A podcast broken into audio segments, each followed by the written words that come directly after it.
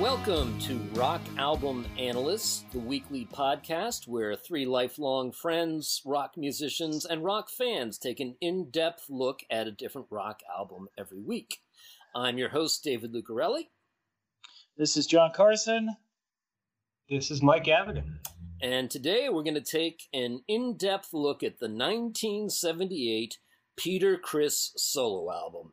Before we get into that, we like to play two or three songs that uh, we've all been a part of just to let you know what we do in the rock world. So, uh, John, what would you like to play? I'm just gonna stick with almost nightfall. Unless do you, do you have any of that Kill Devil Hill use usable at all, or no? I would assume not. It's all on cassette, right? That's uh, I, no I, think I can probably dig something up. All right, try that, man. Do uh, Neverland or something. All right, you got it. all right.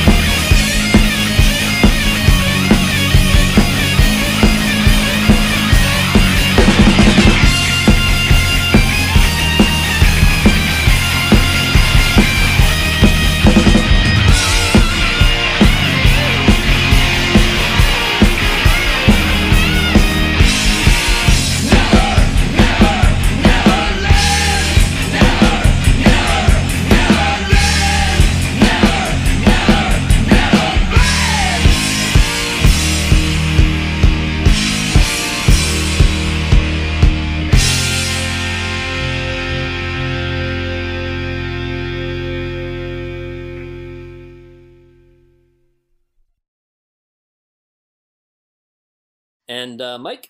Well, I think you can access uh, the blessings. Uh, so hard to be your friend. You can find that online. So uh, okay. that also has a chord that I'm going to discuss in the song as well. So yeah, the blessings. So hard to be your friend.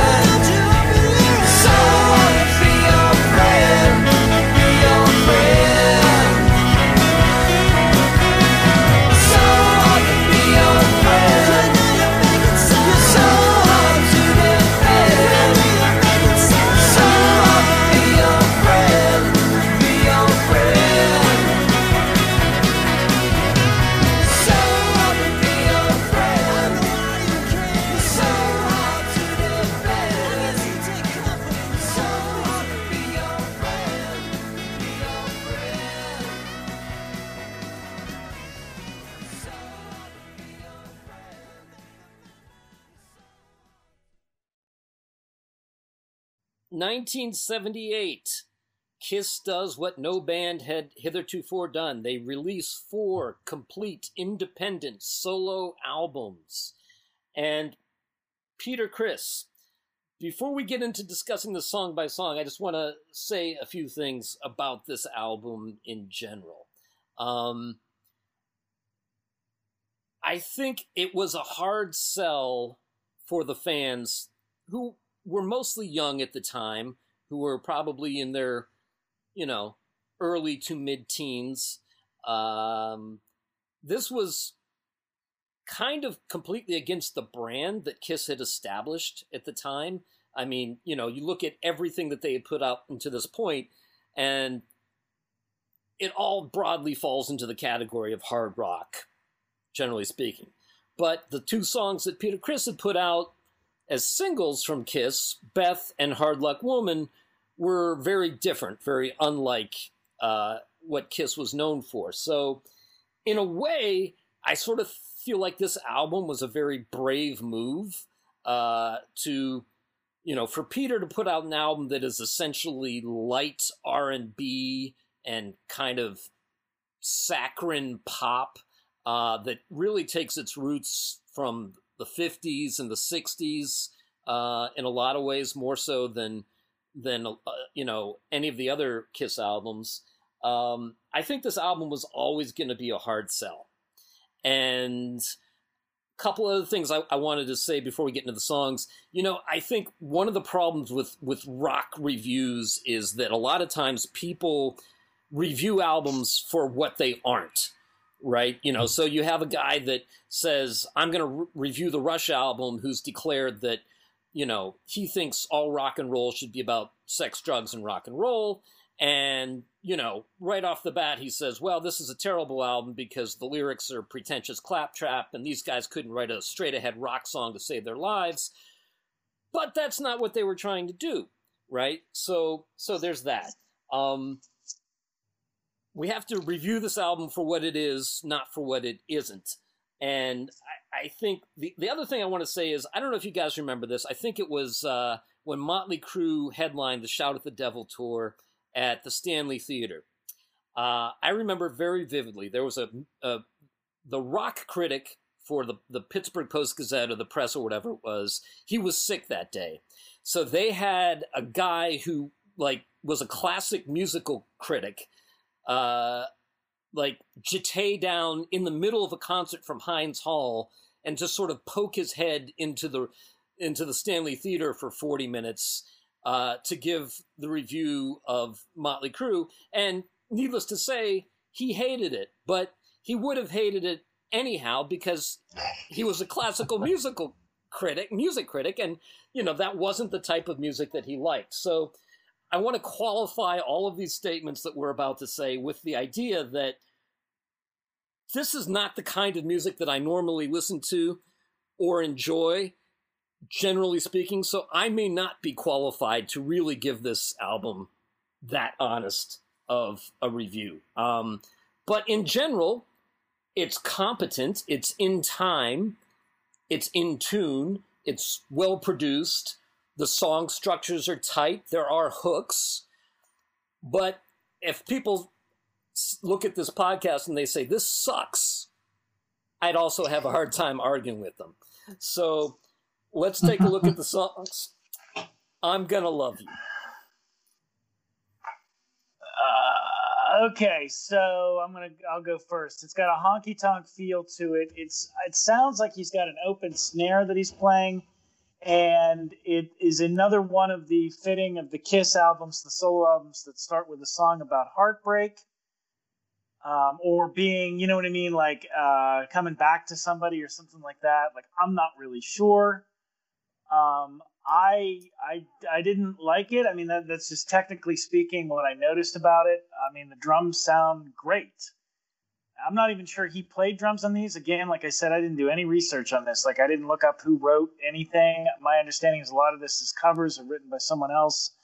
Um, but like it, it led me kind of flat, to put it bluntly. It just really did not do anything for me aside from listening. The first thing that popped out was I'm, I'm it might have been a tom, I don't know, but it sounds like the open there's an open snare. You know what I mean? It's not tuned too tight, so it doesn't have a crack. It sort of has a little bit of a bassier sound to it, uh, and also the fact that Peter Criss has like a decent voice, which again is something that whenever I read about Peter Criss it's always like or see bootleg copies of him singing Beth or Hard Luck Woman or like that. He's struggling to do it uh, when he's you know what I mean when he's trying to do it actually live. So I'm pretty impressed the information that I got from the Paul Stanley book is that they had to feed him line by line to do it. So is that what they had to do with this? Because that strikes me as something you'd have to do. You know, this is ten songs or whatever that you yeah. would have to go line by line to sing. So he does have a strong voice, um, despite what other people have said. Uh, but again, song just doesn't do anything for me. Um, you know, I'm, this is might sound you know a little crazy, but uh, from a guitar player's perspective, you know, I, you know, even as a kid when I got this record, I, I didn't get it as a kid. I thought it sounded like something you know my grandparents should be listening to. Uh, but interestingly enough, from my perspective now as a guitar player and learning about chords, this has almost become my new favorite record. Ah, and, good. We have a we have someone in this corner. Good.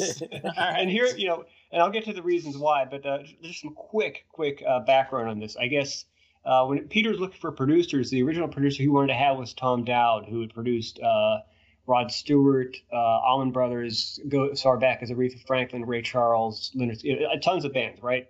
So apparently, you know, Tom didn't take any interest in it at all. Uh, so Peter was you know, scrambling to try to find producers. And I guess he wanted, well, Sean Delaney wanted to produce it, but then he already got roped in to produce the Gene record. Uh, so that's that's how Peter got involved with Vinny. And then I guess uh, Sean, um, I, I, read a story just today.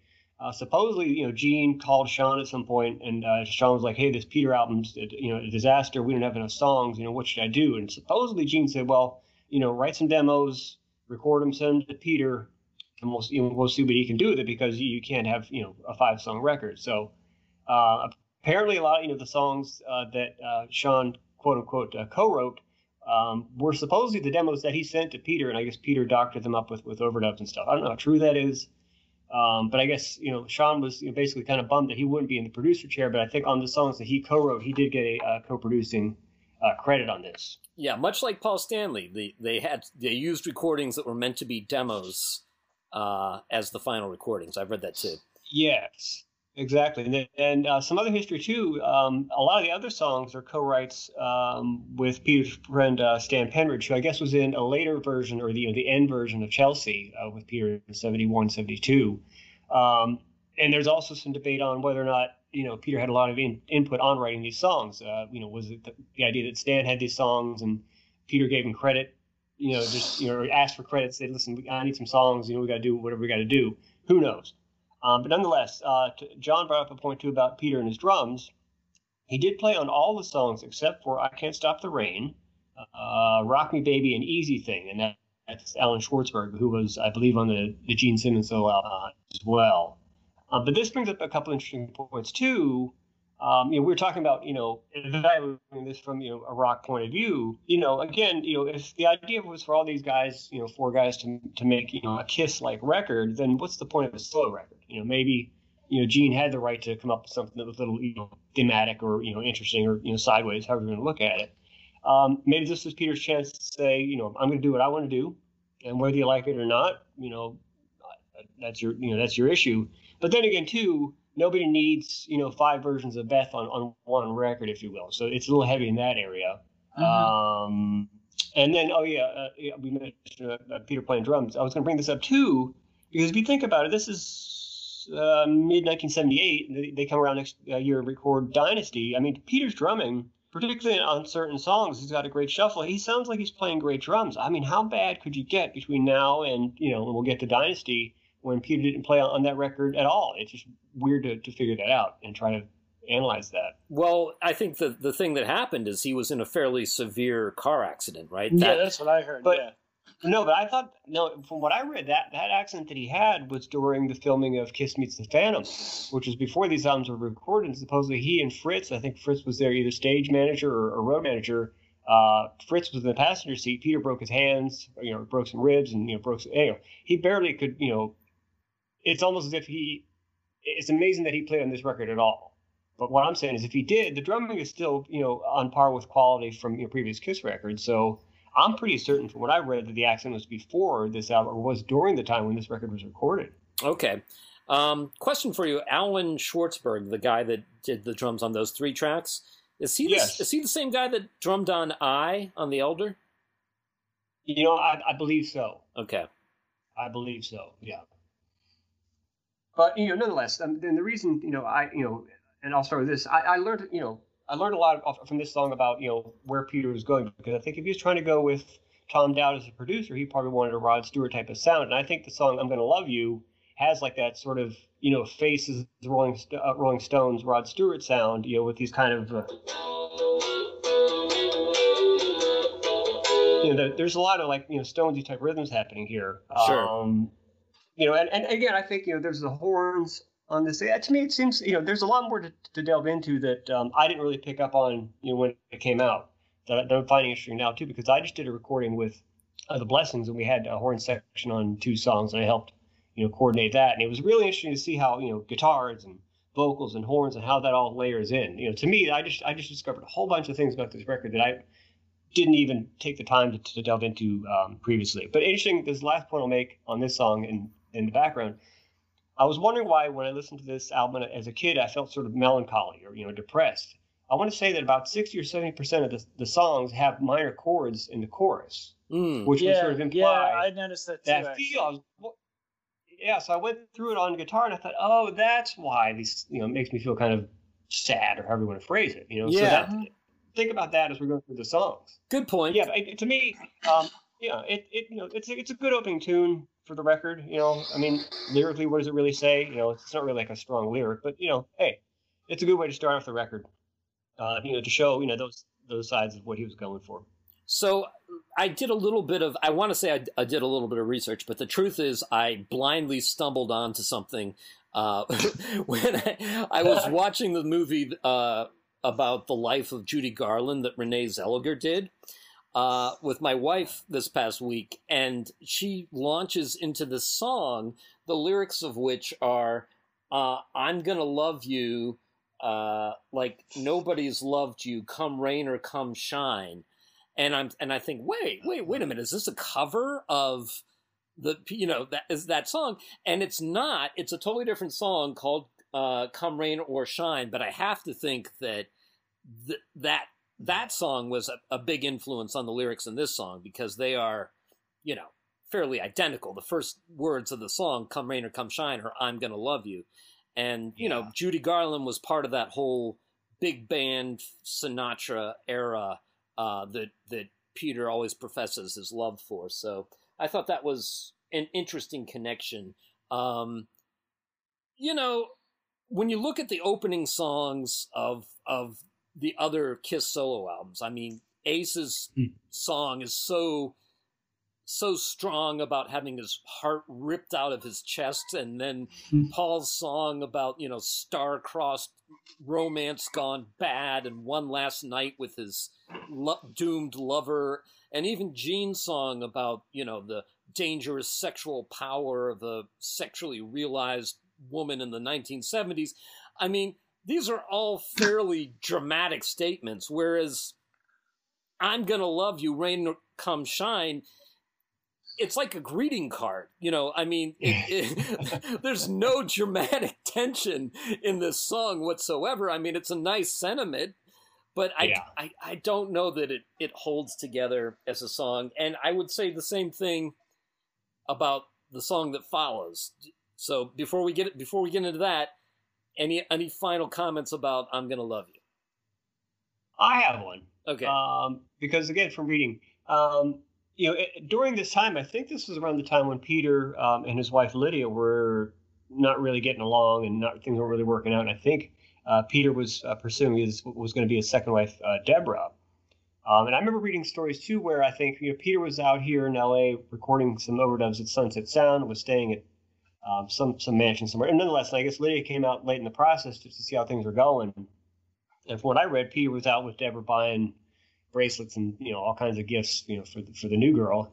And I guess you know he wasn't you know the sharpest you know knife in the drawer, and he was leaving the receipts in, in garbage cans. She went through garbage cans and found a ton of you know evidence of him buying stuff that wasn't coming to her.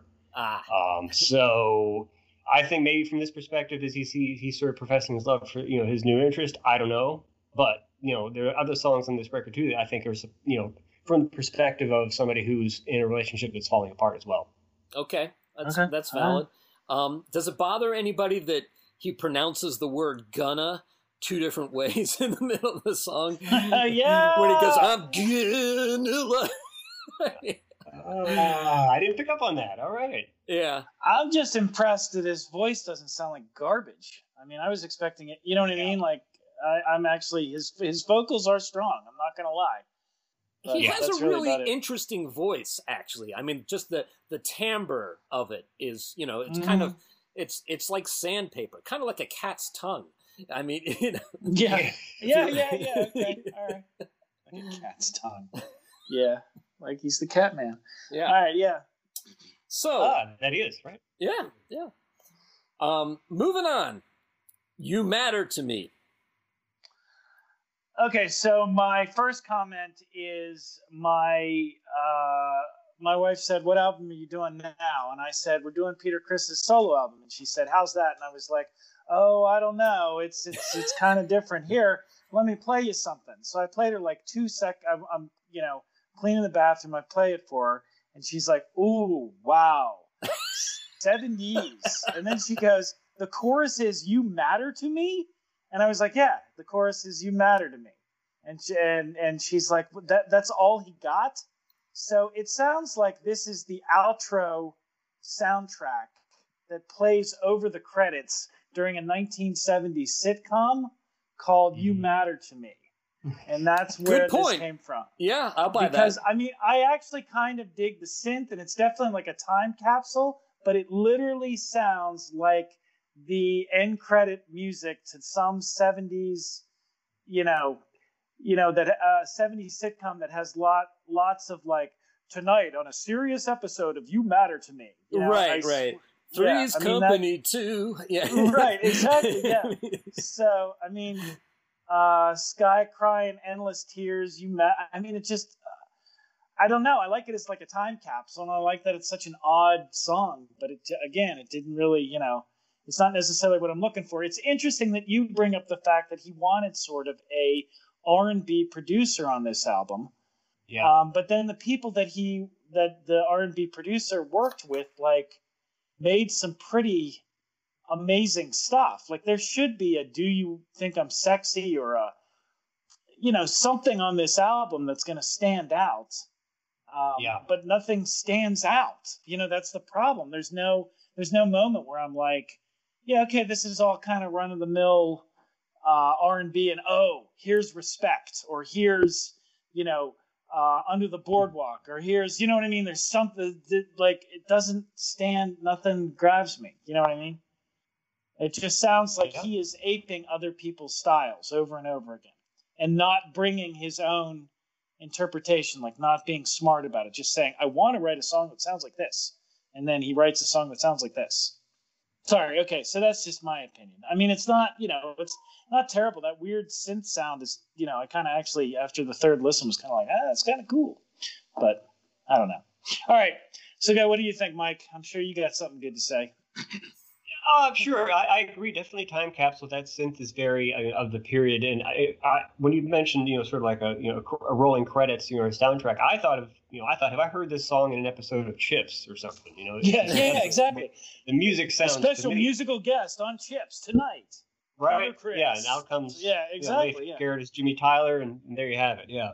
Um, but it's interesting too with all these keyboards. I remember you know, on later records, I believe there's keyboards. There's keyboards for sure on um, Unmasked, and I believe there's a few keyboards on Dynasty. I remember as a kid listening to those records and hearing keyboards and thinking, well, wait a minute, that's not right. There's four guys in the band. You know, why is there a keyboard player in the band? Who's playing keyboards? To me, it was like a major shift. I was affected by that. I thought, whoa, what's going on with my favorite band here? So, but funny in this case because it's a solo record, I accepted the fact that it's different players and there's there's keyboards and that's okay, or synths or whatever to call it. Um, There's Now, no better also- rabbit hole to go down than the metal or keyboards and metal rabbit hole. Sorry, I didn't mean to interrupt Right. you. Go ahead. Right. Yeah, And- yeah, but of course, the connection would be that Vini Poncia is the producer of the album and then went on to produce Dynasty and Unmasked. And yeah, there's definitely keyboards on at least I Was Made for Loving You for sure. Yeah. Uh, for yeah, for sure. Um, and the, the, the drums are kind of disco-y too, you know. Uh, but again, this is Peter, you know, playing on, on this track as well, doing drums. Um, the last point I'll make about this song is, and the, the minor chords. Uh, there's a ton of them in this one because you got the, and then you got my favorite chords, which are the, which again, Dave, you and I use that passing chord in uh, the calling uh, for for the, the Dame Fortune song. So to me, one of the things that, that have made me appreciate this record more, and it's becoming my favorite record to listen to right now, is because you know songwriting is all about melody and it's all about chord structure. And a lot of these odd little passing chords I call keyboard chords. They're not normal chords that you know an average rock guitar player is going to pick up on and play. And I found a ton of them on this record, and it's sort of rejuvenating my creativity and the way I approach guitar and um, I'm, I'm very happy for the fact that I've listened to this record now for about you know ten times this week, and I've learned so much about it. Cool. You Yeah, I mean, got through ten times. Yeah, That's ten. I got through four. I in the car on vinyl. Yeah, no, that's there's an interesting kind of chromatic melody happening in, in those chord changes there that that you wouldn't expect to hear on the typical average rock record for sure. Yeah. Right, and again, like you're saying, Dave, we can't argue. I mean, I know that I'm being sort of contrarian, but yeah, you, it's not what we're trying to. It's not a sound that we expected from Kiss, so it definitely. But as someone who's listened to a lot of you know R and B and that kind of stuff as well, it just doesn't even measure up to that. I mean, there's you you know Billy Price from Pittsburgh, right, um, Oh, Mike? yeah. So Yeah. Billy Price, you know, why couldn't they just hire Billy Price? You know what I mean, and have Peter Criss play drums behind Billy, Billy Price? You know, because it would have been better. You know what I mean? Like it just, Yeah, I don't know. that's, That's a great point too, because I've always thought that Billy Price kind of sounded has a voice similar to Peter Criss's in a way too. And Billy Price, Right, exactly, Roy yeah. Bu- yeah, and I think Billy worked with Roy Buchanan in the early days too, right? He was the the singer on some of his records. Yeah, yeah, yeah. Okay, I didn't even put that together. So, Dave, You you got know a live Billy- record? Yeah, do you know who Billy Price is? He's like this singer and you know rhythm and blues singer here in Pittsburgh. It was like huge. I like don't. nothing will destroy your okay, nothing will destroy your love of music than growing up in Pittsburgh because there's so many so many white boy bands playing black music. But the one guy that transcended that was a guy named Billy Price Okay. who actually really kicked ass doing it. Yeah. Did a really great job of playing of doing essentially rhythm and blues as a white guy, you know, and like really rocked. And I when I was a kid, my dad was a big fan of him. Brought home a record by Billy Price and put it on, and I remember saying, I was like ten or something. I said like, Dad, that sounds like used rock and roll. Okay, and that was mm-hmm. so and that's what this album sounds like. Is used rock and roll with a sort of 70s vibe to it. So again like i'm saying if you're going to do this you know if you're going to ape rhythm and blues at least bring something to the table. And especially if you're peter criss. But that's you know you know what i'm saying? Like i just feel like why couldn't he have just like found someone to really write his stuff? Or done a whole cover album you know of like better stuff than this stuff that he's written. But i don't know all right carry on sorry Uh, one one quick one quick follow up point on, on John's thing. Uh, uh, if you want to look up, you Dave, you probably heard the song uh, "Slipped, Tripped, and Fell in Love" on DVE uh, when we were kids. So okay. that's the song to, to pick up on. And also, uh, Billy had a guitar player by the name of Glenn Pavone, uh, who was a fantastic blues guitar player. So yeah, there was you know a ton of those bands that we grew up with, you know, so to speak. Um, and it would have been interesting the to see if Island- those types yeah. of players would have been on this record. But you know, either way, yeah, it, it, I agree, John. It's like it's it should be R and B, but it doesn't really sell that way. It doesn't come across that way. I mean, I think it's a personally, it's an album that's very personal to Peter, and I think he put his heart into it. And it sounds like he's having fun and he's being creative, but I don't think it comes across in the serious way that he wanted it to. You know, and that's because of the production, maybe the fact that yes, some of the choruses have hooks, but are the hooks that strong? I, other than just repeating the, you know the same thing over and over again, you know, debatable. Right. Yeah. Glenn Pavone, not to be confused with our friend Glenn Pavon, who is the bass player for the band KCDC. Okay. Um, Yes, very nice. Moving on, tossing and turning. It's got a kiss like riff at the beginning. I guess it's a cover. I did okay. I'm sorry. I did do some research. It's a cover from a 50 song or whatever, correct? Uh, early uh, 60s, yeah, by okay. Bobby Lewis. Yes. All right. Because I thought it was stupid when I first heard it. I was like, this is absolutely terrible. Like, why are you even wasting these words? And then I'm like, okay, so this comes from the beginning of early rock and roll. It's it's perfectly acceptable, you know, to uh, write these lyrics. I kind of actually like the line. I, I hear the milkman outside, and in fact, think that's one of the most original lines on the entire album, and then I realized it's a cover song. Um, the chorus is nice and big. You know what I mean? It's got lots of sound, or you know, a lot of oomph behind it. Uh, background singers and everything, and the and the riff actually at the beginning sounds like a Kiss riff. Like that's the first thing that grabbed me. It's it's funny you mentioned that that lyric. We'll get back to that. okay. Um, you know, I when it, when you listen to this song, is it me or does the guitar come in ahead of the beat? Mm. Or is it because the, you know there's that snare drum on, on, the downbeat and the guitar's on, on the upbeat before? I don't know. It's it when you listen to it, definitely the guitar. It's, it seems like it's early, but you know I'm not criticizing, I'm just pointing it out. Um, but definitely it, it, it sounds like Kiss in a lot of ways, uh, particularly too because in the chorus you have those. Um, those like you know riffs that are in songs like "Got to Choose," you know. But then again, you know, if Kiss didn't create those riffs, were those riffs lifted from you know this song? Who knows? Um, but I, I, agree. It's it, it, comes across kind of in a, in a silly way, and I think you know, I mean, I, when you look at footage of them playing this song on the Kiss Dynasty tour, it doesn't really come across in a convincing way either. I mean, it's it's a train wreck, and they're barely hanging on. And You know, it's funny. It's a three chord song, but you know, for Kiss to try to execute that in a live situation, they're probably just thinking, "Man, I can't wait to get this over with." You know, uh, but you know, again, hey, you know, it's I guess it's it's back to Peter's roots, and this is what he wanted to do. And you know, is it the strongest song on the record? No, but you know, there are others that are that are, that are more interesting, and we'll get to those later. Well, okay, I, will say it was done originally by Bobby Lewis. Um, it was a huge hit when it came out in the early 60s. It sold like 3 million copies. Uh, he didn't write it. It was written by some other guys that were on his label, um, Richie Adams and um, another guy. But uh, Bobby Lewis is kind of an interesting guy. Um, he was he ran away from an orphanage at age 14 and joined a traveling carnival and uh, you know then eventually became a singer fr- and fronting his own band. Um, one of the studio musicians that worked on this said that they thought that this version of, of the song was actually better than the original. And, you know, I A-B'd them, and I, I gotta say, I kind of agree, because if you listen to the original, it's a bit of a mess. I mean, it's very high energy, but it's it's almost kind of garage band like in terms of the, the you know the instruments playing together and stuff and this is like much more kind of solid professional uh, interpretation of the song um, john it's funny that you mentioned the thing about uh, the lyric change because or the lyric about the, the milkman because that's the one lyric that peter Criss changed in the song um, mm-hmm. it used to be uh, i heard the clock striking four I heard, you know, um, couldn't get you off my mind. Um, I heard the milkman at the door, and he changed it to uh. I heard the clock striking three. Couldn't get you off my mind. Um,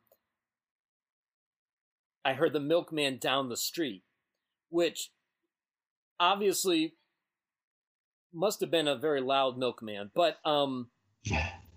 they're loud. the reason why he did this is because three is Peter Criss's favorite number, right? He has the number three on his back, and there's all kinds of reasons for it being his favorite lucky number. He was the third guy to join Kiss. He was raised as Roman Catholic, so you have three being a very hmm. powerful mm. symbolic number in Roman Catholicism the Father, the Son, the Holy Ghost. Um, you know, it's funny to me though that that is really the only reference to Peter Criss's personality as and as the Cat Man on this entire album. Mm-hmm. Whereas, you know, Paul definitely plays up the star-crossed romantic lover image, and Ace plays up the spaced out, you know guy out in the ozone, and and and Gene plays up the vampiric aspect of his persona. You'd think at some point on this album there'd be at least a throwaway line you know, about this cat's gonna bite. I don't know, something that actually uh, has to do with his persona. And they're really Where you know, were you in seventy eight? Yeah, yeah, I know, I know. So producer, but, producer. All right. Anyhow, as it is, I kind of like the song, maybe because I'm a lifelong insomniac. Uh, I can relate to it. I mean, constantly anxious. yeah, yeah. Right, I hear you. All right. Don't you let me down. I, I, my notes say like sounds like recycled temptations, way mellow. literally what I wrote. That's all I got. I mean, don't you let me down. there should be a dance to it and something like that. But again, I don't. I mean, it could be there. Like he's got the right pieces. It just doesn't stand out. It doesn't. You know, uh, there's nothing in it that says like, "Wow." You know, it's um, real low energy. I mean, yeah. there's laid yeah. back, and then there's like, is the patient still alive? You know. Right. Yeah. Yeah. Yeah. Exactly. So, uh, what do you got, Mike? You got anything uh, for us? You know, other than the fact that yes, this is just another one of those uh, Peter Criss Stan Penridge songs from you know '71, probably. Um, again, a lot of minor chords in the song. Again, the melancholy you know feeling. Yeah. Um, and again, you know, when I listen to this song, I think, well, why isn't this on you know the the movie uh, uh the Grease uh, soundtrack? You know, I could like kids at a, at a high school dance. Because those songs are dance, good. You know? Right. Well, yeah. and they have some energy to them. I mean, you know. Right. Exactly. Yeah. You got the Bee Gees writing the, the main theme song. I mean, come on, you know. So right. yeah. But this one, yeah. I mean, the, the most interesting thing about this song are the chord changes, which you know I'm very happy to say that I know how to play now, and I've you know I'll mm-hmm. probably use some of this stuff later on uh, in in my writing. So thanks, Pete. You know. Absolutely. Yeah, I got uh, nothing uh, else. yeah, okay. Moving on. Moving on. Um, okay, that's the kind of sugar that Papa likes. You know, uh, this is the first song that I really think on the album that I think actually this is a good song.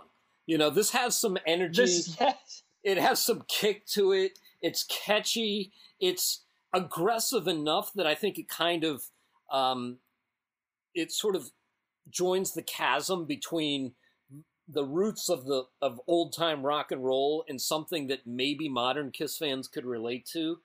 Um, and I think Steve is it Steve Lukather that's uh, plays on this. Yeah, he's he's playing a killing solo, going backwards, uh, back from you know a minor pentatonic licks to major pentatonic licks, yeah. like Joe Walsh type licks. It's great. I, I love mean, it. The guitar solo really elevates the track, and it's I mean you know Peter's singing his balls off. He's got a lot of energy. Um, you know, as a kid listening to a song about you know uh, that's the kind of sugar Papa likes, like I had no idea what the hell they they were talking about. But you know, then you come out to L.A. and you know you meet some strippers and porn stars, and all too soon you find out. So yeah, it's not all about love and chocolate bars, you know. So yeah, right. Uh, Papa got the diabetes. all right, so I said, okay, it sounds like early psych rock, and again, this is one of the this is one of the ones that I noticed the shift to the minor chords in it that I thought was actually yeah. pretty cool. Um, I actually, this is, I mean, if I have a favorite song on this album, this is it. Um, it's got a, you know, it's got that cool little, um, almost like B3 keyboard in it, right? Is that the one? Yeah.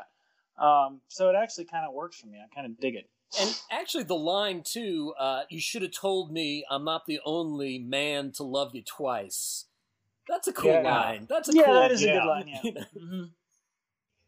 But question though, um, on the lyrics though, is is he saying you know that's the kind of sugar, or is he saying you're the kind of sugar Papa likes?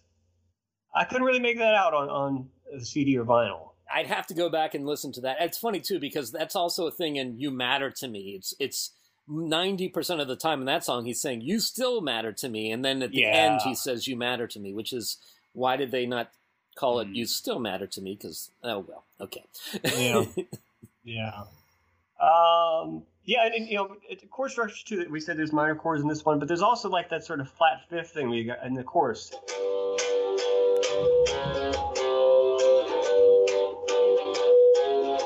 you know, it's, it's I remember listening to this song as a kid and kind of being afraid of it, just because of, you know the keyboard sounded kind of spooky and haunting, haunting, and the chord changes were a little you know off-putting. Um, you know, you got that bit, you know. But then again, as as, an, as a guitar player, you got to appreciate all those licks that Steve's doing.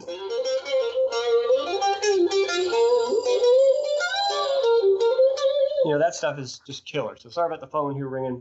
Oh, that's right. That.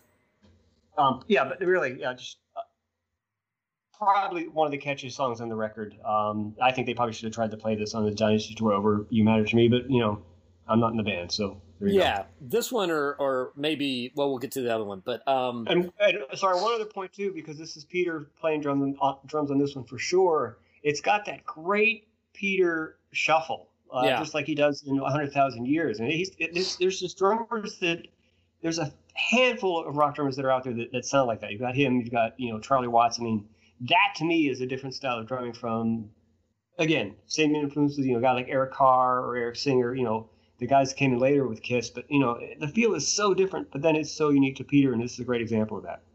Yeah, would have been a good song to kick off the album, maybe. yeah, yeah, right. Yeah, yeah true.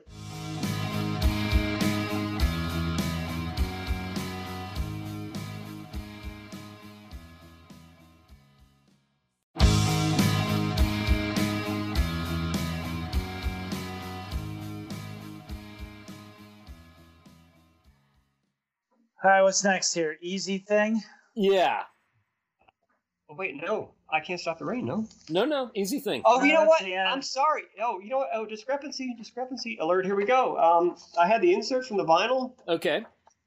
Um, and it lists the songs in a different order. It lists side twos beginning with "I Can't Stop the Rain." I'll be darned. Well, that's weird. Yeah. yeah. All right, let's call uh, Rocksteady and get get some answers on this. You know, somebody's gonna be held to the fire on that one. All right. They, they were doing a lot of drugs then.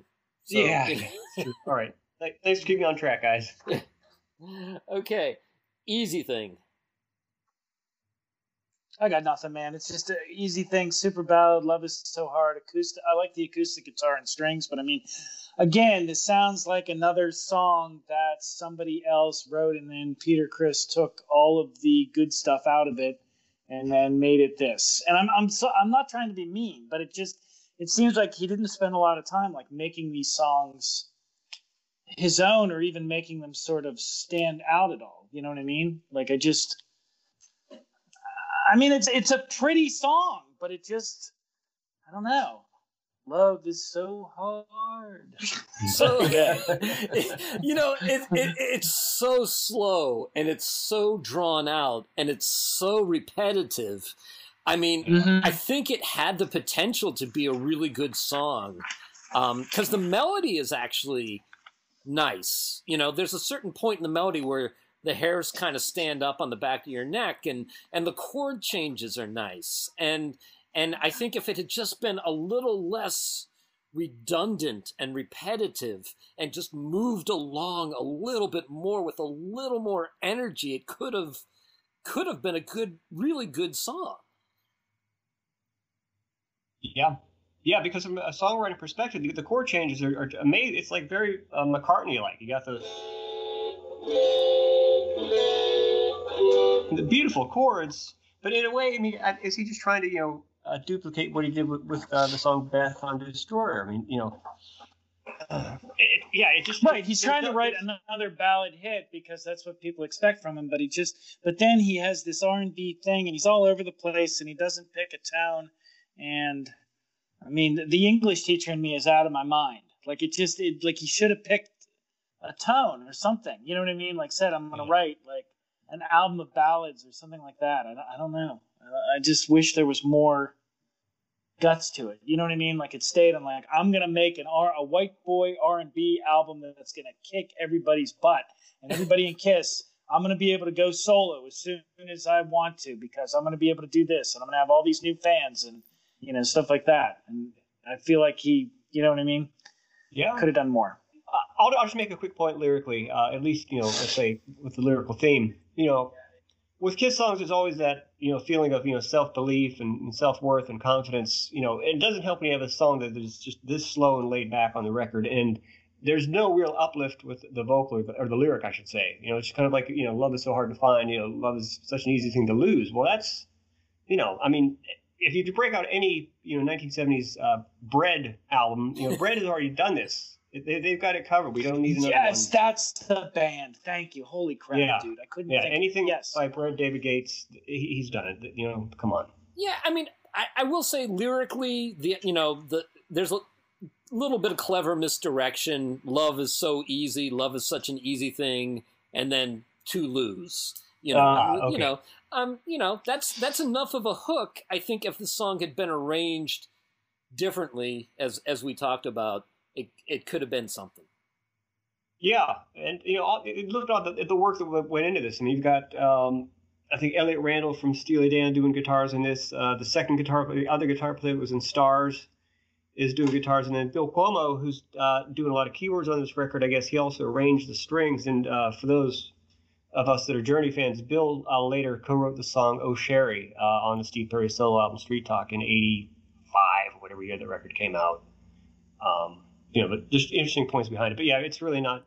Yeah, I mean, I agree, Dave. Definitely the hook. I like the way that builds. I didn't think of it that way uh, with the chorus lyric, but um, that's a good way to look at it. So good, good perspective. And if you don't like Oh Sherrie, you have no soul.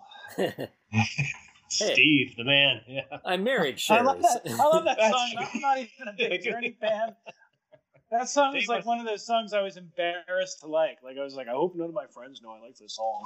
it's like, yeah, no. If I could sing like Steve Perry, I'd sing, you know, the, the phone book and walking down the street, and it's, you know, right, exactly. Always, yeah. Anyhow, but he's not in this record, so I want to talk about it. Right. Okay. Rock me, baby. I got nothing. I literally, my notes say soul music and then a down arrow. That's it. My this is the song that like they play at the company Christmas party right. with, with the band, yeah. you know, and like the, the boss of the company gets up and he's drunk and he sings along like out of time and out of tune. I mean it's right. it's mm-hmm. just so generic and it's so boring and I just there's really nothing to to hold on to here. I mean, it's the kind of thing that's been done a million times better and been done a million times by so many mm-hmm. other artists that like I, I don't know. It, it it just feels like filler. Yeah, um, and I'm sure a lot of work went into this song. I mean, there's you got the horn section there, which reminds me of some of the Stone songs like uh, "All Down the Line" and "Brown Sugar." Um, again, it, it, we, we talk about the minor chords in this record. You know, again, this is probably one of the more you know, you know upbeat songs on the record. Uh, but at the same time, too, in the chorus, which the chorus should lift up, it's got to get you know the second chord is a minor chord. You could. I mean, you know, I don't know. I, that, that's just kind of bugging me now. Like, am I going to write songs that have a, that you know that have a chorus where there's a minor chord now? Probably not. We'll see. It, um, it can but, suck the energy out of the song. It really can there's a there's a time and a place for it. I personally think that's in um, like a pre-chorus or a bridge, but you know that's my perspective on songwriting. I'm giving away secrets here, but um, uh, also too, this is a Sean Delaney uh, uh, song. Uh, there's no other uh, co-writers on this one. So is this one of the demos that you know Sean gave, you know, or contributed that you know that was used? Um, maybe, maybe, but yeah. But this is again it's I'd point that out too because you know there are certain songs on here that I think are written uh, without Peter's input, and I think this might be either one, if not the only one, other than the cover tune, um, Tossin and Turner, that Peter didn't have involvement in. Okay. W- writing wise. Right. All right. Kiss the girl goodbye. My notes say acoustic, super ballad sounds like 60s singer songwriter pap, like Partridge Family. Nice voice, strong voice. So, apparently, again, a very super duper pretty song. I pictured this on a Partridge Family album or a Brady Bunch album, uh, meaning there was not a lot being said uh, in it. You know what I mean? And so it would work as sort of like a you know, like generic song written for television personalities that weren't really doing anything that amazing. But then I actually started to think about Partridge Family Records and realized that they actually have a lot of cool little hooks and interesting song lyrics um, that actually put this song to shame. So now I feel even, you know what I mean? I feel like I've disrespected the Partridge Family.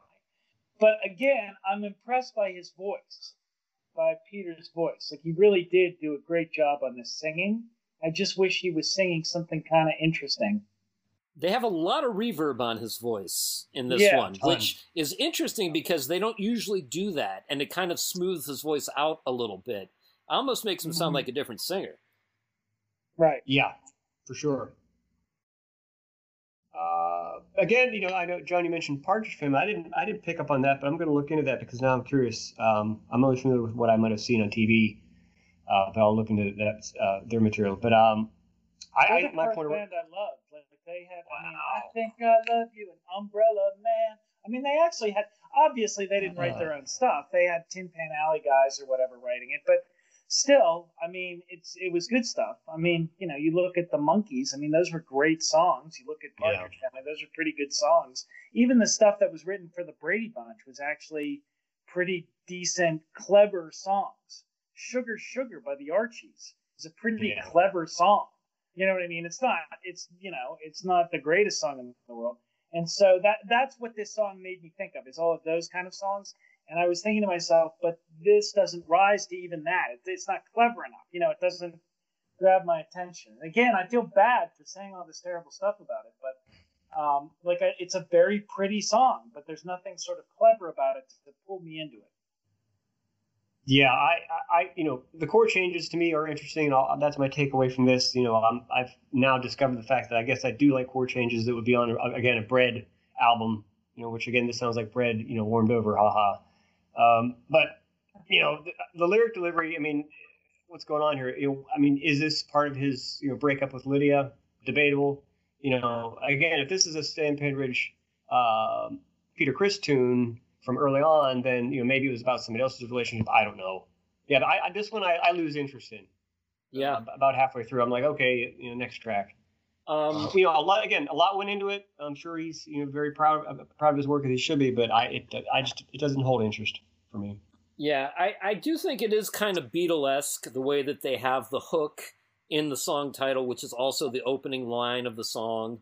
You know, Yeah. kiss the girl goodbye. That's a very Beatlesque thing to do. Although John's probably right. It's probably more like Beatles via the Monkees trying to sound like the Beatles. I mean, I could see Davy Jones singing this song. You know, it's very close to like "I'll Be True to You" or something like that from the Monkees. Um, it uh, it's interesting when they get to the chorus that the chorus is actually a variation on that hook, where you've got these background vocals coming in and then Peter singing on top of that. You know, it's a, a little bit of a different uh, change almost in the song structure than simply verse, chorus, verse, chorus, bridge, chorus, out, which is what most of these songs are.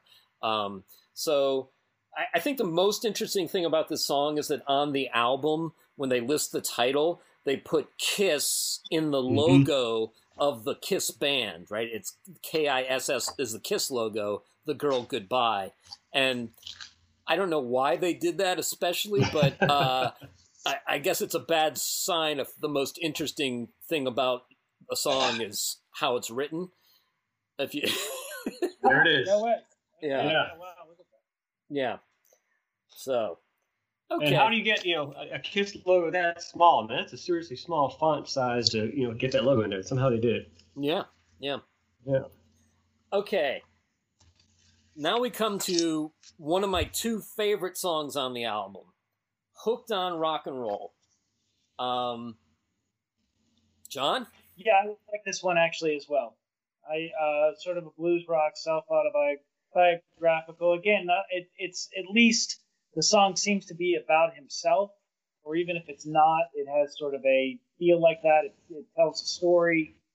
Um, it talks about you know like dragging your drums up, at, you know, in the, in the early morning up up steps. You know what I mean? Right? Which which has a musicians, we've all done that. you know Yeah, anybody who's know ever been in a band knows the drummer has the most equipment to haul and lug, and it's a huge pain in the ass and Right. The Yeah. drummers never get the girls because they're too busy packing up all the time. Right. I mean, that's literally what it is. And the bass player always gets the girl first because it takes them 30 seconds to un- unplug and throw their bass in their case. Um, but the, the drummer, all you know what I mean, always. And so I, I like that. It sort of reminded me of being in a band, so I like the song that way. Yeah, good points. Uh, for sure, I, I think definitely this is one of my favorite songs on the record too. Um, and again, it, you know, we're all Pittsburgh guys, and there there are tons of bands that we grew up with that uh, had the same sort of you know feel. And you know, I could easily see this song being on a Norm Nardini record or you know, a Diamond Reo record. Um, yeah, yeah. it, it's it's catchy. You know, I, just have one. My only I don't call it beef, but with the lyrics, I mean, he starts out sort of you know talking about you know, the boy could play before he learned to crawl, and then he comes back around to say I was vaccinated by a Victrola needle. Like, Dave, you're the big lyric guy. Wouldn't you write a song in that way, you know, lyrically? Know, would you change anything about it? Uh, you know, yeah, it's weird that it changes perspective from the third person to the first person. Um, Yeah. You know, it doesn't it doesn't bother me that much. Um, you know that Peter Criss is kind of talking about himself. You know, I I think there's John hit on a, a great point about the whole thing about in the morning. You know, just before dawn, you could see him dragging home his drums. I mean, Hmm. that kind of detail you know has a truth about it that makes this song feel real and even right, this is the only real song on the album. It feels like. yeah, and I agree. you know worked in a band that had no name at all i mean you know that's there was a time in the 70s when if you wanted to be a rock and roll and a rock musician you could eke out like a modest lower middle class living just playing live and you know going from gig to gig and and you know bands that didn't have names and you know weren't ever going to go anywhere but you know there was that that need for live entertainment and and so I think you know there's a, a great tension here. The the line "I was vaccinated with a Victrola needle" doesn't really make any Mhm. sense, but That's a it's line, it's, yeah. it's a great line. It sounds cool, man. Yeah, and Yeah. and you know, Mama told me, Mama knows there ain't no future in that rock and roll. I said, Hey, Mama, it's burning hot inside my soul. You know, I mean that's that's great because even even then, you know, at the height of uh, you know live rock and roll, there was still this this thing that it was looked down upon, and it was you know that tension between the generations and. I find myself singing this song out of the blue, uh, you know, from time to time. It's catchy. It's it's Yeah. you know, it just uh I I wish that that they had chose to play this on the Dynasty Mhm. tour, you know? Yeah. Mhm. Like cuz it seems like you know, when they have Eric Singer singing All for the Glory or All for the Love of Rock and Roll, those songs are just a tiny stone's throw away from Hooked on Rock and Roll. Mm-hmm. Hey, Yeah. Thanks for bringing up those lyrics, Dave, too, because uh, that whole thing about where he's like, you know, "Hey, mama, it's burning in my soul." I mean, I could hear Paul Stanley singing that lyric eh, or that melody. Yeah. You know, it's it's got the same kind of you know cadence that, that Paul would use to deliver it. Um, funny too about the lyrics and you know vaccinations and needles. I've got a lifelong fear of needles. I can't give blood without passing out. So I didn't like this song as a kid for that reason. you know, Yeah. I love it now. Um, and I'll say this too. We we mentioned Paul Stanley. I mean, I you know, I, try to think of a point of reference uh, when I'm listening to these records and, and try to come up with an opinion. You know, having seen Soul Station and Dave, you and I have seen Soul Station live. Um, I would, you know, I would take this over Soul Station any day at this point. You know, yeah, not to compare well- apples to oranges, but you know, particularly this song, you know, I think this this this would work. I mean, in a live situation, this would definitely work. But overall, if, if Peter's going to do the R&B thing, I think, I don't know, um, a, a drummer's got to. You know, it makes sense to me that a drummer would you know do a, be- a better version of R&B, um, you know, than a guitar player in a way. I don't know. Uh, there's just something about it, rhythm, you know, and that kind of stuff. You know, but I'm just, I'm, you know, not criticizing Soul Station, but I think if I had to choose between the two, I know where I'd go. Well, Yeah. particularly in rock and roll, especially if you play hard rock. One of the things about R and B, the guitar playing in R and B, is that it's actually fairly reserved. It's Yeah. not even. It's more of a rhythm instrument than it is like the thing that drives the song. So, yeah, accents. Yeah.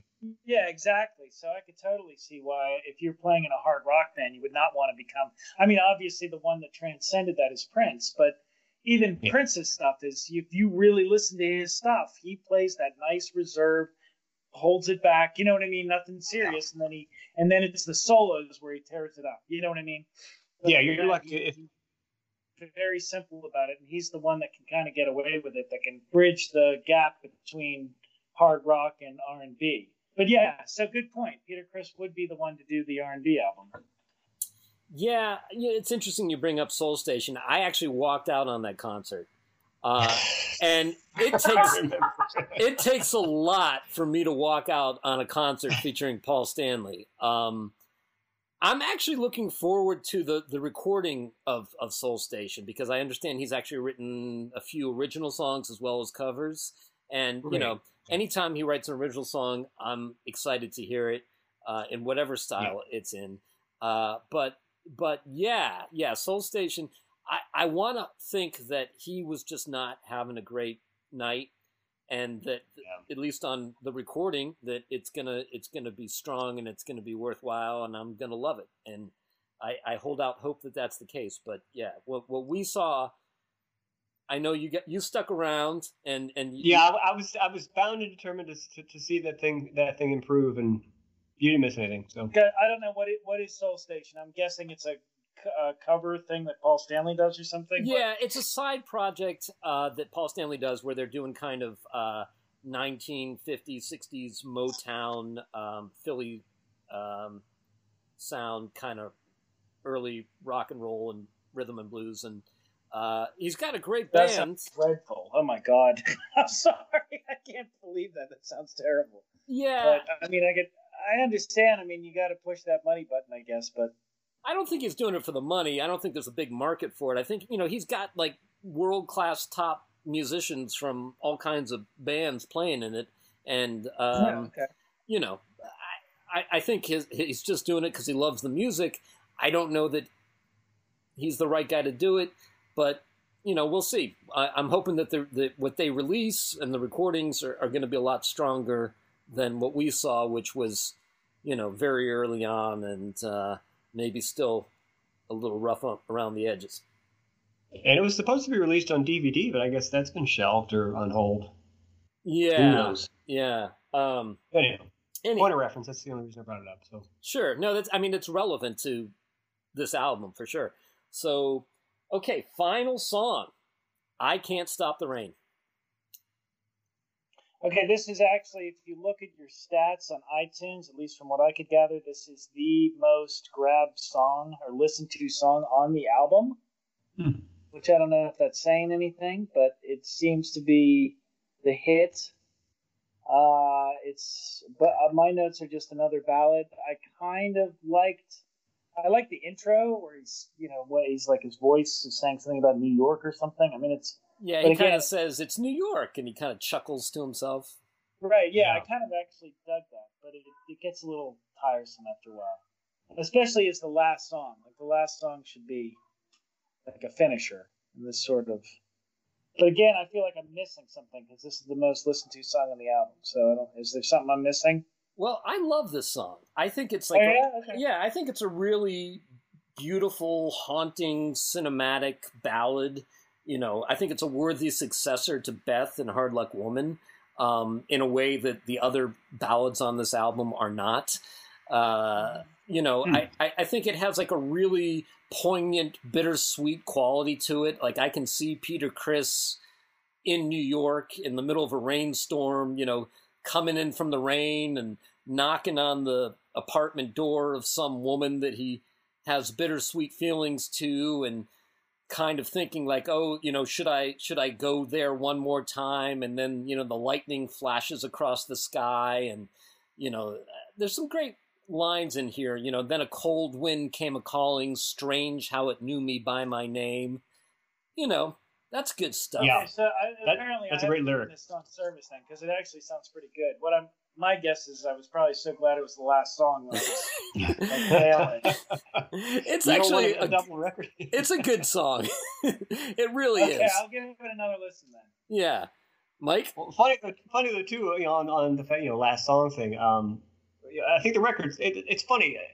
I, don't, it's, I shouldn't say it's funny. It's interesting. Records in the '70s, like these records and Van Halen records, you're lucky if you got 33 minutes of music out of them. You know, But yeah. how could a record that is this short seem like it's that long in a way? You know, I don't know. Uh, but today's point about the lyrics, uh, this is a, a Sean Delaney uh, written song.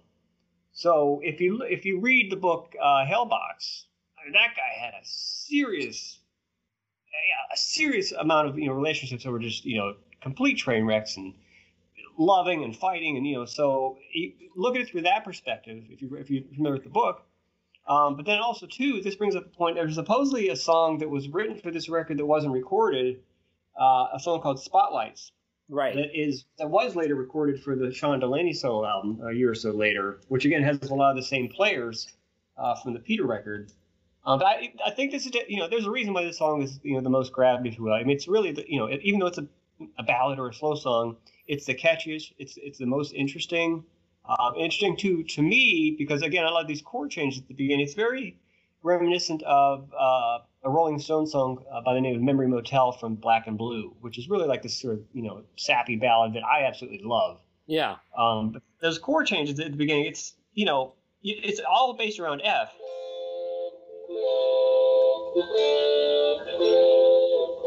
I mean, you know the you know, play it in a way that sounds better than the way I'm playing it, you know, I those chord changes to me I found so interesting. I can't wait to exploit that.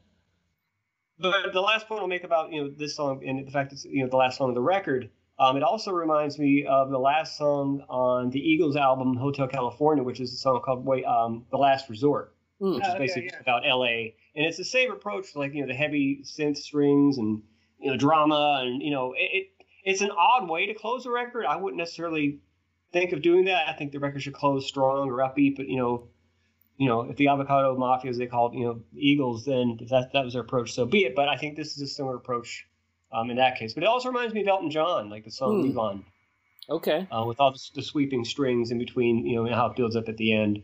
Uh, you know, it, it, it's the catchy song. I love the chord changes. That's something new that I've discovered. I'm very excited about. Um, it, it's, it's probably between this and Hooked on Rock and Roll, Sugar Papa likes. Those are the three strong ones on this record. I agree. Everything else, you know, debatable. Yeah, agreed. Although I, I, I mean, I completely dismissed this song, so apparently I got to go back and re-listen. Yeah, give it one more because it, it builds. You know, it builds to okay. a really powerful place, and there's great like violin arrangement and the whole the whole thing of you know yeah. it takes a witch to curse that goddamn sky. Um, you know, Wait, really? Wow, I feel like yeah, we got some cursing going on here. Who's cursing yeah. in my house? failed this podcast. All right, I'm sorry. No, it's good. It's good, and I, those are those are exactly the same tracks that stuck out for me as being good. I think it's a bad sign when you put the two out of the three strongest tracks though as the last songs on the album. I mean, yeah, you know, like whose idea was it to sequence the album like this? Well you kind of paint yourself in a corner. You know, I mean, what do you do? You got to try to hold people's interest. If you you know pad it with a lot of you know B B sides or B tracks, then you got to get you know got to throw them a bone. You know. Yeah, keep reeling them in. I guess I don't know. Ego or or fear. I mean, those we know that that hooked on rock and roll that was mostly written by Peter, correct? Can we assume uh, that? It, that... yeah, Peter, Stan, and, and Vini. Okay. Okay, so, so there's the three person writer and then the and then the the rain the last one who wrote that is that all that's sean delaney yeah that's sean all delaney. sean delaney so yeah it might be an ego issue where it's like no no no this is the sean delaney song. I can't put this on here. Yeah. you know what i mean? Or, or it's a good song but i don't want to put it as like my lead off because it's not written by me. I don't know. That might be it. I uh could be. Yeah. Um all right. Final thoughts about peter Criss. I feel bad that I skipped the last song. John, cracked me up. That's great. and then, but I feel, I mean, I'm, um, I definitely, again, I like the,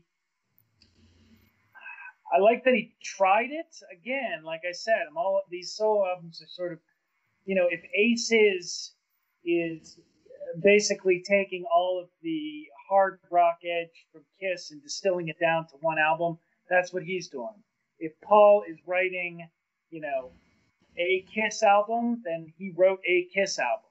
If Gene is writing things that are literally hitting all over the place, but are actually several different types of Kiss songs that we will see later in Kiss, because I was recently listening, I one of my weird like you know, randomizer on iTunes or whatever started giving me like late kiss, like Creatures of the Night, and later than that on my playlist or whatever. And I was like, these are pretty interesting songs that Oh, are a lot different than these earlier ones. So I would almost say that those are sort of Gene gives us an idea of where we're going. And uh, Peter tries to experiment and doesn't follow any formula. Like literally tries to do something completely different. Um, and it can almost be argued is saying F you to the rest of the band. Like I'm gonna do what I want to do. Isn't he the one? Isn't he like ten years older than everybody in the band or something? He he's was the oldest guy, yeah. Um, Yeah, I think had he's been in I think he's five years for older. years. Yeah. yeah. and he was always kind of like, you know, the elder statesman of the band or whatever. And he's like, well, this is what works. And I've had these hits with Beth, and I'm gonna go out there and show you guys that I know, you know, really what I'm doing.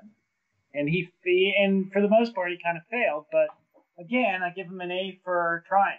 You know, It was a brave next move. time get a get a couple of years.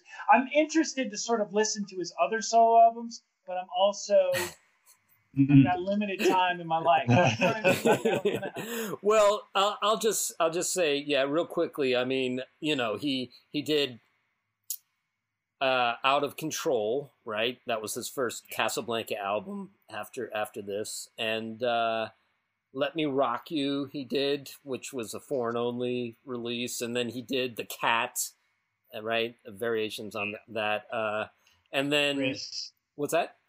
And then he had well, the, the band. Uh, oh, you, oh, you said Criss. Okay, I was thinking, was it called Criss? Or was it called? Was it called the Cat? Was the album called the Cat? I don't know. Um, Either way, yeah. Yeah, and then he did One for All, which is the the final thing that he did. And I have to say that uh whew, uh One for All makes this album look like Destroyer. I mean, it just it you know, Really? I, I can I can usually even in stuff that's not very good, I can find something to hold on to and and you know, find some positive side to, but this that album actually every time I hear it makes me feel actively worse about life. I mean, Yeah. like, Yeah. like, I, It, yeah, they're cringe, Wow. cringe-worthy moments when you hear some of the lyrics and stuff. You just kind of go, "Oh God, really?" You know? yeah.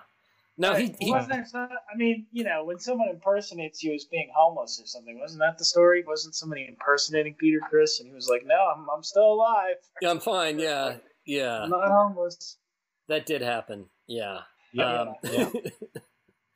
Well, he lived in Jeff Wyer's uh, apartment building for a while, right? Or no, that lived in the was same- that was Steven Adler. Oh, I'm sorry. Okay, okay. Yeah. He supposedly recorded some stuff with John John Five, right? That was like a rock album. He was talking at one point that he was going to do a rock album, Yeah. and I've never heard that. I'd be curious to hear that. Does he make enough money to live? I'm worried about him. Do we need to drop off a dinner for him? I think he's good. I think he's all right. You know. All right, good.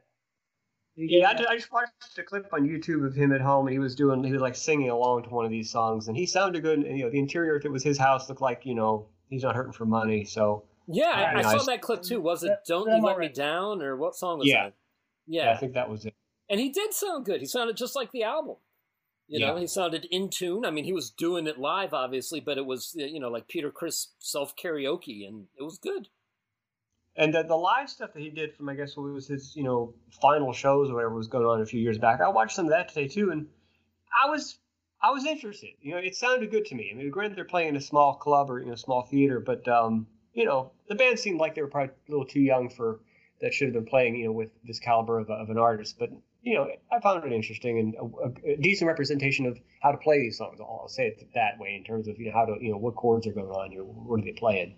Right. Um, And there was just a guy on Three Sides of the Coin podcast who was involved in the recording of the show in Australia. And he Ah. said that, you know, they do eventually, they filmed it, they eventually want to put it out, they have the sound, but I guess there's some dispute with the rights with uh, Oh. the, the video of it, like the company that shot the video. So they're trying to, you know, figure out how to pay them enough money that they can put it out and still make money it's an album that that I struggled to appreciate fully. I think when I was a young Kiss fan in the '70s, and an album that I I still struggle to appreciate today, but but a little bit less. And and I think there are at least three or four really strong songs on it, and one or two others that could have been strong, and and then there's the rest of the Mm-hmm. record. So yeah, Yeah. well, if I had a few final points, um, again, I, again, I am so appreciative uh, of, of the opportunity to, to participate in this with you guys. Uh, it's so much fun, and again, you know, we're always Kiss fans, but you know, we don't always you know listen to Kiss 24 hours a day. And I've been sort of taking a break from that and, and writing stuff and you know doing you know the original stuff. But it's it's so great to rediscover your favorite band uh, to this level of detail. Um, and I'm also going to go back and listen to the, the Chelsea record. I haven't heard that in a long time because I want to investigate the Chelsea stuff and where Stan Penridge came into the, the, the, the equation because he's not on the record, but I think he was in a later version um, after that record came out. And then he was also in a band called Lips with Peter Criss. And I'm going to look up some of those demos. But just a few interesting uh, tidbits uh, that I want to bring up. sure. Um, uh, one is uh, I found out that apparently Peter recorded as a guest musician with a band called the Raisins in 1968. Hmm. Haven't been able to find anything about that. Okay. But then on the Hmm. on the Chelsea subject, I read too that um, in '73, two of the guys uh, from Chelsea um, played on two songs, and supposedly Gene Simmons was a session musician on that song, and it was a thing called Captain Sanity. Was the name of the band? Really, that's interesting. Okay. I, I that's the only thing I found. and It was probably Wikipedia or whatever it was. I haven't found anything you know concrete other than that. Yeah. Um, but again, too, on, on John's point too about you know the, guys that sort of did like a you know they're going to make a Kiss album, which would have been you know Paul and Ace in this case. You know, if you look at it that way, did they sort of maybe take the easy way out and just do what they do?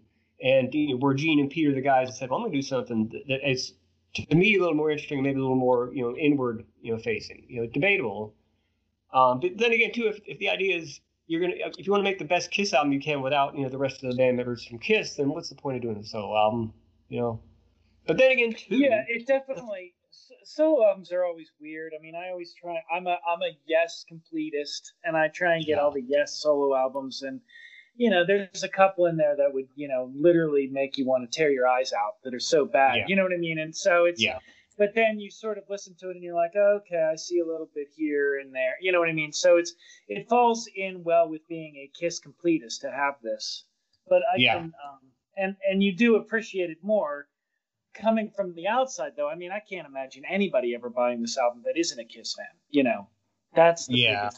thing that sort of brings me down about it is that as much as we talk about it, no one's going to buy this if they're you know an R and B fan. I can't see you know someone No, yeah. who exclusively listens to you know. I can't see a Billy Price fan saying like, "Oh, Peter Criss Yeah. new album." You know what I mean? It just Yeah. so it's sort of like, why did you do it that way? But then, you know, I mean, like I said, it's like seeing these bands that make these solo albums. I mean, what's what's uh, what, the, the guitar player for Yes, Uh, Steve Howe. He puts out a freaking solo album like every couple of years, and they're this last one he put out is actually not bad because I listened to all of them Yeah. I have like the few. last yeah. the two or three before that these he put out something like homebrew one through six like one a year or whatever and they're terrible but i bet you he that's his excuse to go out and tour you know what i Yeah. mean and make a little extra money and you know do that kind of stuff and um, it's definitely interesting when you sort of you start to know these musicians almost as people rather than as people that are like entertaining you so you tend to give them more leeway in what they're handing you you know, you're like, oh, okay, like I'll, like, you know, I'll listen to this because it's the guy from Kiss, and maybe that'll change your perspective on things. But then maybe, you know, maybe not. So I feel bad that I'm sort of bad mouthing this album because you know he tried, he did something totally different, you know, and it's just sad that it's because he's pigeonholed as the drummer of Kiss that you know there was never any way to. Because I, I mean. I, you know what, what we've decided. There's three good songs on this. I can name you know tons of albums that I've bought that only have two good songs on them. You know what Sure. I mean? So had this had more of a universal appeal, or people didn't see a guy wearing cat makeup on it, you know, who knows what could have happened with it. Yeah, maybe. Um, you know, I think it's interesting too that when you have a great band, part of the great band is that it's like you have the strings that are kept in tension on an instrument that help keep each other in tune, right? So you you have the one guy in the band that has the crazy idea, and sometimes it's brilliant, and sometimes it's just crazy, and it de- you depend upon the other three guys to keep you know that in line and say, "Yeah, Gene, that's right. awesome. We'll do that." And that's a terrible idea. We're not going to do that song, you know. And and so then when you have the freedom to do a solo album uh, and nobody telling you no, um, I, hmm. I think it says something interesting about rock and roll, though, that we can all agree that this is not a successful album in terms of its impact, but it's not because it's not well recorded. It's not because the players on it aren't awesome players, right? So you can have an album that's well recorded that is, you know, the songs are are, are structurally there, they're solid, and and everybody is is playing really well, singing really well, and it's still terrible. I mean, like, yeah, no, I, I hear you, man. I just yeah, yeah, I almost whoops. I was feeling bad about it. Yeah, yeah. We love you. We love you, Peter. Criss, don't don't hate us for not loving this album. Yeah, I'm sure he's listening to this. Right. A couple other quick uh, follow up points. Um, you know, again, on the Kiss album approach, if you're going to do a, the first thing you would have expected when you bought this record as a kid, uh, from you know, there was an album by the drummer, you know, from Kiss you would expect something like a Gene Krupa drum boogie or a John Bonham Moby Dick, and we didn't get that on this record. We didn't get anything close to that. Mm-hmm. But you know, you read these stories about how he supposedly did this, you know, amazing drum solo um, in the, I guess it would have been the breakdown of uh, the song "Strange Ways" and "Hotter Than Hell." You know, where's that? You know, I mean, does it exist? It's interesting. He just he did, didn't even go down the road of I'm going to do something that is you know drum oriented. I, I think I think that would have been interesting to, to hear. Well, mm-hmm. also he he had had little mini casts on each well, one of his fingers from the car accident. So you know he might have felt like he wasn't you know even capable of doing like a really good drum solo at that point. You're right. But it, again, it, this brings back the initial point that I made at the beginning of our, our discussion. You know, I mean, was that you know the final you know nail in the coffin for whether or not he was going to be on uh, Dynasty and Unmasked, maybe. You know, it wasn't other than the fact that you know we we always think that okay, Peter and Ace wanted to leave the band because of Kiss Meets the Fan and the things weren't going great and da da da. You know that they wanted they were sort of you know planning their exit from the band if if you believe that. But you know, I, again, I listen to a song like um, Sugar Papa Likes. That drumming's great, and it would it would hold up on Dynasty or Unmasked, in my opinion. You know, mm-hmm. I'm not I'm not in the band. I'm not I wasn't there when it was done. But from a fan's perspective, I could see that type of drumming going on those two albums that followed. Um, and the last point I'll make is, thanks guys. And the last point I'll make is, um, you know, John, you mentioned there's two or three good songs on the record. I think it'd be an interesting homework assignment for us to pick two or three. If we had to say assemble a Kiss record from the four Kiss solo records, what songs would we pick from those four records, and would that hold up as an album? Would it would it seem like it works at all? all right. Yeah, I can do that. Yeah, we'll all do right. it. That'll be our homework assignment for next our next meeting. Okay. Cool. What are we talking about next? Dynasty? Yes, Dynasty. Kiss Disco. so everybody have a great week. We will uh, talk to you next week. All right, cool. Take care, everyone. See ya.